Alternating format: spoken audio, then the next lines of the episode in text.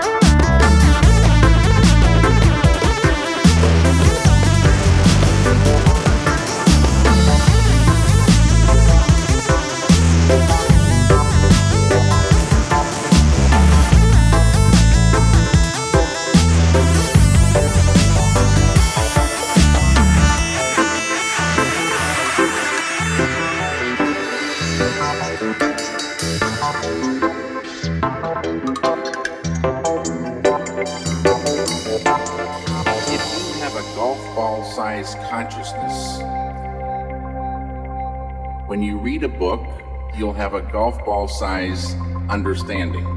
When you look out, a golf ball size awareness. And when you wake up in the morning, a golf ball size wakefulness. But if you could expand that consciousness, then you read the book, more understanding. You look out, more awareness. And when you wake up, more wakefulness.